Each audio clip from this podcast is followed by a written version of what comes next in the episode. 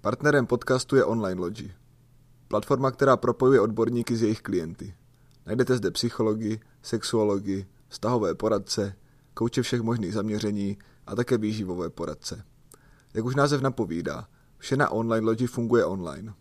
Vybrat si můžete buď audiokomunikaci, videokomunikaci nebo textovou formu komunikace. Můžete si zde vybrat odborníka přesně podle vašich požadavků, jako jsou specializace, praxe nebo cena. Výhodou je také možnost vystupovat zcela anonymně. Online Logi to je konec strachu z náštěvy odborníků. Online Logi.cz Psáno jako online logi s tvrdým i.cz Vítám vás u dnešního poněkud výjimečného dílu. Poprvé se budeme věnovat neziskové společnosti. Jinak ale Wikipedia zapadá do našeho podcastu. Jedná se o jednu z nejnámějších internetových stránek. Jak se podařilo vybudovat tento web, který akumuluje znalosti lidstva a ke kterému má každý přístup zdarma, se rozvíjíte v dnešním dílu podcastu Kroky k úspěchu. Wikipedia je dlouhodobě na předních místech mezi nejnaštěvovanějšími stránkami na internetu. Například za loňský rok si udržela páté místo. A to za stránkami Google, YouTube, Facebook a Baidu, což je čínský vyhledávač. Zakladatelé všech těchto stránek a potažmo společností, které za nimi stojí, mají mění v miliardách dolarů. Mohl bych vám tady vyjmenovat různé lidi a jejich mění, ale o tom to dnes není. Jenže i v tomto se Wikipedie vymýká. Podle New York Times měl v roce 2014 jejich zakladatel mění v uvozovkách pouze něco přes 1 milion dolarů. A jen minimum z toho bylo z Wikipedie. Část peněz získává od různých společností, které mu platí za jeho prezentace na různé témata týkající se internetu. Další pochází z jeho jiných činností. Přesto kdyby se Wikipedia rozhodla zavést na svém webu reklamy, mohla by dosahovat hodnoty několika miliard dolarů. I tak ho časopis Time v roce 2006 zařadil mezi 100 nejvlivnějších lidí na světě. A my si ho teď představíme. Jimmy Wells se narodil v roce 1966 v Huntsville, ve státě Alabama. Tam také vyrůstal. V tomto městě Wellsův Street prodával počítače. Takže i malý Jimmy k ním měl přístup. To v něm zřejmě započalo zálibu v nich. Jeho dalším koníčkem bylo čtení. Četl si o všem možném, co mu jen přišlo pod ruku. Rád si pročítal různé encyklopedie. To bylo v době, kdy je ještě prodávali podobní prodejci. Pokud jste si od nich encyklopedii koupili, tak vám vydavatelství pravidelně posílalo nálepky, na kterých byly napsány nové fakta a skutečnosti. Například, když američané přistali na měsíci, tak vám zaslali nálepku, kterou jste si přelepili to, že na měsíci ještě nikdo nikdy nebyl. Tuto činnost prováděl Wells společně se svojí matkou. A jak sám říká, bylo to jeho první editování encyklopedie. Zřejmě v tuto dobu ještě nikdo z jeho rodiny netušil, že jednou bude editovat encyklopedii, ke které bude mít přístup celý svět a to navíc úplně zadarmo. Později Wells nastoupil na univerzitu v Alabamě. Na škole byl hodně dobrý v komplexní matematice. Toho nakonec zavedl k magisterskému studiu financí na Alabamské univerzitě. Krátce také působil na akademické půdě. Vyučoval na dvou univerzitách. Nakonec ale raději rozhodl jít pracovat na šikákskou burzu. Na starosti měl prodávání a kupování obcí. Při těchto činnostech mohl naplno využít své matematické schopnosti. Ještě před prací v Chicagu si ale všiml nástupu internetu, který se najednou stával dostupnějším a rozšířenějším. Růstu oblíbenosti internetu pomohl prohlížeč Netscape, legenda, která ovšem tak jako mnoho jiných nepřežila tzv. prohlížečové války. A tak Vel se napadlo, že by také mohl udělat vlastní internetový prohlížeč. Přes den pracoval na burze a po večerech programoval. Na vysoké škole se naučil základy programování a zbytek se učil sám. Sám ale přiznává, že byl špatný programátor. Když viděl, jakou hodnotu měl Netscape v den, když se začal veřejně obchodovat na burze, rozhodl se také podílet na vývoji internetu. Wells si dodnes pamatuje, že v tento první den měl Netscape hodnotu 4,3 miliardy dolarů a věděl, že lidé těmto společnostem skutečně věří, když do nich tak masivně investují. Z toho později také vznikla ona mnou už několikrát opakovaná internetová bublina. Se z internetu stane velká věc, bylo nevyhnutelné. A Will se v roce 1998 přestěhoval z Chicago do San Diego, aby se zde naplno věnoval internetovým projektům. V San Diego založil spolu s dalšími dvěmi zakladateli malou internetovou společnost Bomis. Tuto společnost založili už v roce 1996, ale až teď se rozhodl do ní naplno vstoupit. S jedním ze spoluzakladatelů, Michaelem Davidsem, se poznal, když ho právě on v roce 1994 přijal do dříve zmíněné šikářské společnosti. S druhým spoluzakladatelem, Timem Shellem, se poznal, když si spolu přes mailovou komunikaci psali o filozofii. Společnost Bomis dělala vlastní vyhledávač. A protože už, jak jsem říkal, rostla internetová bublina, tak i různé další společnosti neváhaly utrácet hodně peněz za možnost inzerovat na internetu. Nicméně to nespočívalo jen na tom. Málo kdo ví, a jak jsem se také já dozvěděl až při přípravě tohoto podcastu, že součástí jejich vyhledávače byla také sekce Bomis Babe Report. Jednalo se o blog, ve kterém se objevovaly polonohé ženy. Stejně tak nabízeli prémiový erotický obsah a obrázkový vyhledávač, který sloužil k čemu jinému, než k hledání fotek žen. I když Wells podle Business Insider říká, že pouze 10% příjmů pocházelo z erotického obsahu, podle ředitele, který měl na starosti prodej reklamy, 99% náštěv bylo kvůli nahým ženám. Tyto peníze mu pak umožnili najmout další programátory a experimentovat s nápady. Wells, když mluví o této době ještě před Googlem, tak popisuje, jak v té době nejlepší a nejoblíbenější prohlížeč Yahoo najímal stovky lidí, aby manuálně procházeli stránky a stejně tak je manuálně zaindexovávali. To znamená přidávali do vyhledávače. On sám chtěl do této činnosti zapojit komunitu. To by přineslo výhodu, protože masa nadšených uživatelů by přesahovala počet najmutých lidí u Yahoo. Jeho vyhledávač proto umožňoval lidem vytvářet vlastní indexy, které nazývali jako webring. Například Wells mluví o uživateli, který udělal index o Jupiteru. V tomto indexu pak byly všechny články, které uživatelé do něj vložili a zabývali se Jupiterem. Nedlouho na to spustili službu zvanou Newpedia. Jak už název napovídá, jednalo se o předchůdce Wikipedie. Wells se dlouho zajímal otevřený software, tedy takový, do kterého může přispívat každý. A právě Newpedia měla kombinovat tyto dva prvky. Každý by do ní mohl přidávat to, co ho zajímá a v čem se vyznal. Celý tým se snažil na tuto činnost co nejvíce soustředit a udělat tuto stránku co nejdříve. Obávali se, že pro se tak samozřejmou věc někdo udělá dříve než oni. Jenže uběhly dva roky a Newpedia neměla ani jednoho konkurenta. Do Newpedie s ním také nastoupil jako co-founder Larry Sanger, řekněme na pozici šéf-redaktora. A byl to právě on, kdo později přišel s nápadem na druhou stránku Wikipedia. Ale o té za chvíli. Když Wells popisuje, jak probíhaly počátky, tak říká, že to tak snadné s přidáním příspěvku nebylo. Aby se dostal na Newpedii, musel projít sedmikrokovým ověřovacím procesem a ještě k tomu všemu, uživatelé museli nejdříve mít souhlas, že daný článek mohou napsat a museli také doložit, jakou k sepsání tohoto článku mají kvalifikaci. A i přes tento důkladný kontrolní proces se neubránili plagiátorům. Na to je upozornili uživatelé, kteří se s postupem času začali na stránku pravidelně dostavovat. Čím více uživatelů měli, tím snáze se dali odhalit plagiáty a různé další bugy.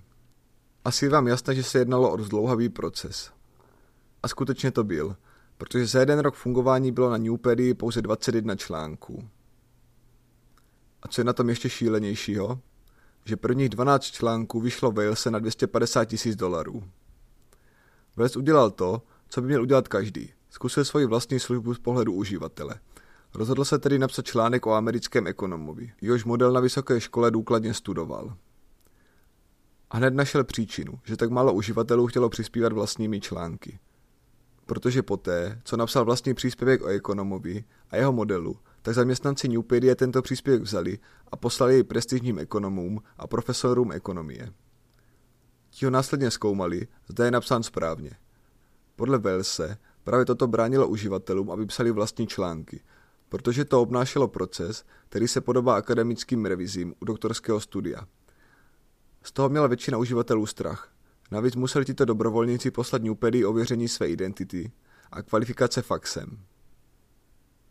Newpedia spolupracovala s odborníky pomocí e-mailu, takže se jim někdy stalo, že práci nikdo nečetl. Což ale paradoxně nebylo tak hrozné, jako když si práci přečetlo pět různých odborníků a každý z nich na ní změnil něco jiného. Potom měli problémy, jak tyto úpravy přinést do konečné podoby článku. Přemýšleli jste, co znamená wiki v názvu Wikipedie? Mnoho z vás se určitě dívalo právě na Wikipedii, aby to zjistilo. Wiki pochází z havajštiny a znamená to rychle. V počítačovém prostředí se toto slovo používá jako označení pro otevřenou platformu, do které může přispívat každý uživatel.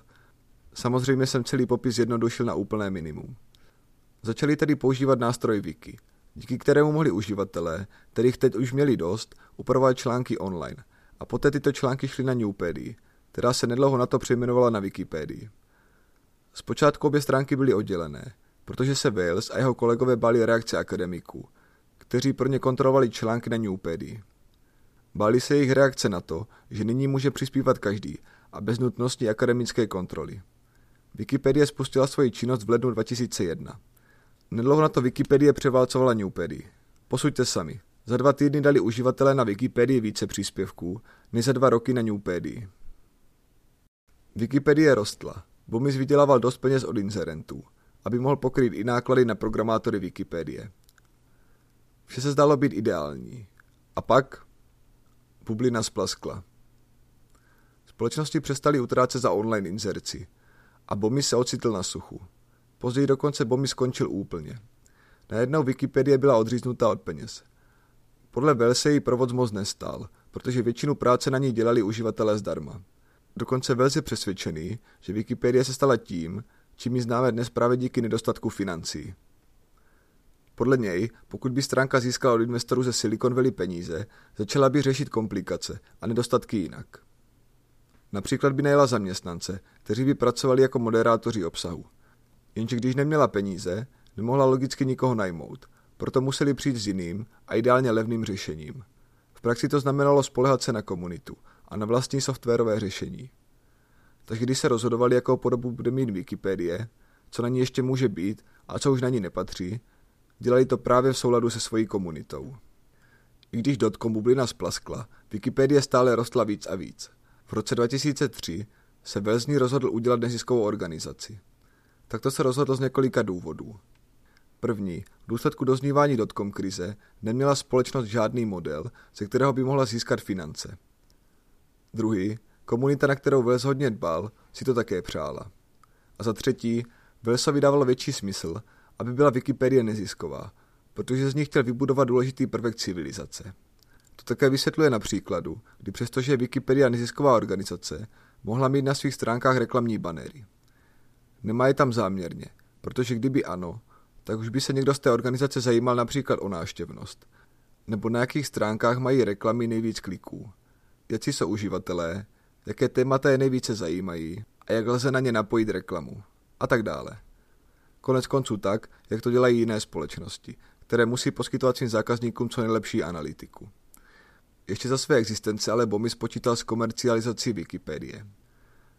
Také Velsu spoluzakladatel Larry Sanger už ve společnosti zhruba rok nepůsobil. K odchodu ho vedlo několik skutečností. Po konci působení ve firmě se stal kritikem Wikipedie, například pro její neodbornost. V roce 2006 založil konkurenta s názvem Citizendium. Jinak poté, co Sanger odešel z Wikipedie, společnost ztratila velkou část nákladů, které padaly právě na jeho mzdu. Náklady za rok 2004 byly jen 25 tisíc dolarů. V té době společnost měla jen tři servery. Dnes jsou to už stovky. Dokonce v období Vánoc byla návštěvnost tak vysoká, že dva ze tří serverů spadly a celá stránka běžela velmi zpomaleně pouze na tom jednom. Bylo nutné získat další servery. Ty ale stojí peníze, které společnost neměla. Proto se opět rozhodla obrátit na svoji uživatelskou komunitu s prozbou o finanční příspěvek. V té době to nebylo úplně běžné, spíše naopak. Jednalo se o dlouhou dobu před Kickstarterem. Vels a jeho kolegové si stanovili, že by chtěli od uživatelů získat během jednoho měsíce alespoň 20 tisíc dolarů. Už za 14 dní měli na kontě skoro 30 tisíc dolarů. Tento model si Wikipedii ověřil tak ho používá dodnes. První opravdu velký problém nastal, když se v jednom příspěvku na Wikipedii o žijící osobě vyskytlo nepravdivé tvrzení. Tento člověk, když si to o sobě přečetl, i hned kontaktoval administrátory. Administrátoři toto nepodložené tvrzení smazali během pár minut. Problém vyřešen? Vůbec. Shodou okolností byl tento člověk novinář a napsal o Wikipedii článek, ve kterém mi vůbec nešetřil. A příběhu se chytli média. Wells od té době říká, pozvali si mě do CNN, aby tam naměřovali. Ale jak zní pravdivé přísloví, negativní reklama taky reklama. Náštěvnost Wikipedie raketově vystřelila. V důsledku toho přijala Wikipedie opatření, že když někdo píše o lidech, vše musí být kvalitně ozdrojováno. Jak jsem tedy říkal, Wikipedia získává peníze pouze z darů. A teď se na část věnovanou financím podíváme blíže. Začneme náklady. Ty přestože se jedná o stránku, která spolehá zejména na dobrovolníky, byly v roce 2014 okolo 58 milionů dolarů. 8 milionů z toho mělo putovat na různé granty. které by umožnily rozšíření Wikipedie. Sama Wikipedie má dnes jen 350 zaměstnanců, což na pátý nejnaštěvanější web je unikátní a až neuvěřitelné. Pokud vás napadlo, že nejvíce peněz utratí Wikipedia na hostingu, tak omyl. Na hosting putovali pouze 2 miliony dolarů. Ale upřímně, taky jsem si myslel, že to bude hlavní výdaj. Velkou část výdajů tvořily režijní náklady, například nájem. Také pořádání různých konferencí má velký podíl na tomto čísle. Wikipedie se snaží být transparentní, jak to jen nejde. Takže i když žádala od uživatelů finanční příspěvky, tak se netajila tím, že například v roce 2014 měla na účtech 28 milionů dolarů v penězích a 23 milionů v investicích. Jednalo se o pojistku, která by v případě nějakého problému měla Wikipedii udržet alespoň 6 měsíců v provozu. Počet dárců a hlavně výše darů se za dobu, kdy Wikipedie funguje, násobně zvýšil. Například v roce 2007 obdržela Wikipedie 2 miliony dolarů, ale v roce 2015 už to bylo milionů 80. Postupem času také společnosti rostly výdaje. Nikdy se ale od roku 2007 nestalo, že by Wikipedia měla výdaje vyšší než příjmy. V současné době má Wikipedia skoro 6 milionů anglicky psaných článků. Každý den jich přibude 563. A pokud bychom se podívali na celé stránky, tak tam jich má skoro 50 milionů. Nejzajímavější je ale druhé místo, co se týká největšího počtu stránek v jednom jazyce. První místo má jen těsně angličtina. Na druhém místě je Cebuano, filipínský jazyk, který mluví na světě zhruba jen 45 milionů lidí. A na třetím místě je švédština. Počet uživatelů je přes 36 milionů. A na úpravy a nové články dohlíží skoro 1200 administrátorů. Pokud vás zajímá, kdo všechny tyto příspěvky tvoří, tak jsou to z 86% muži. A jejich průměrný věk je 26 let. A to už je z dnešního podcastu vše. Pokud se vám tento podcast líbil, můžete ho hodnotit na iTunes nebo se přihlásit k odběru. Můžete mi také sledovat na Instagramu jako Kroky k úspěchu nebo se podívat na můj web kroky k úspěchu CZ. Naslyšenou příště.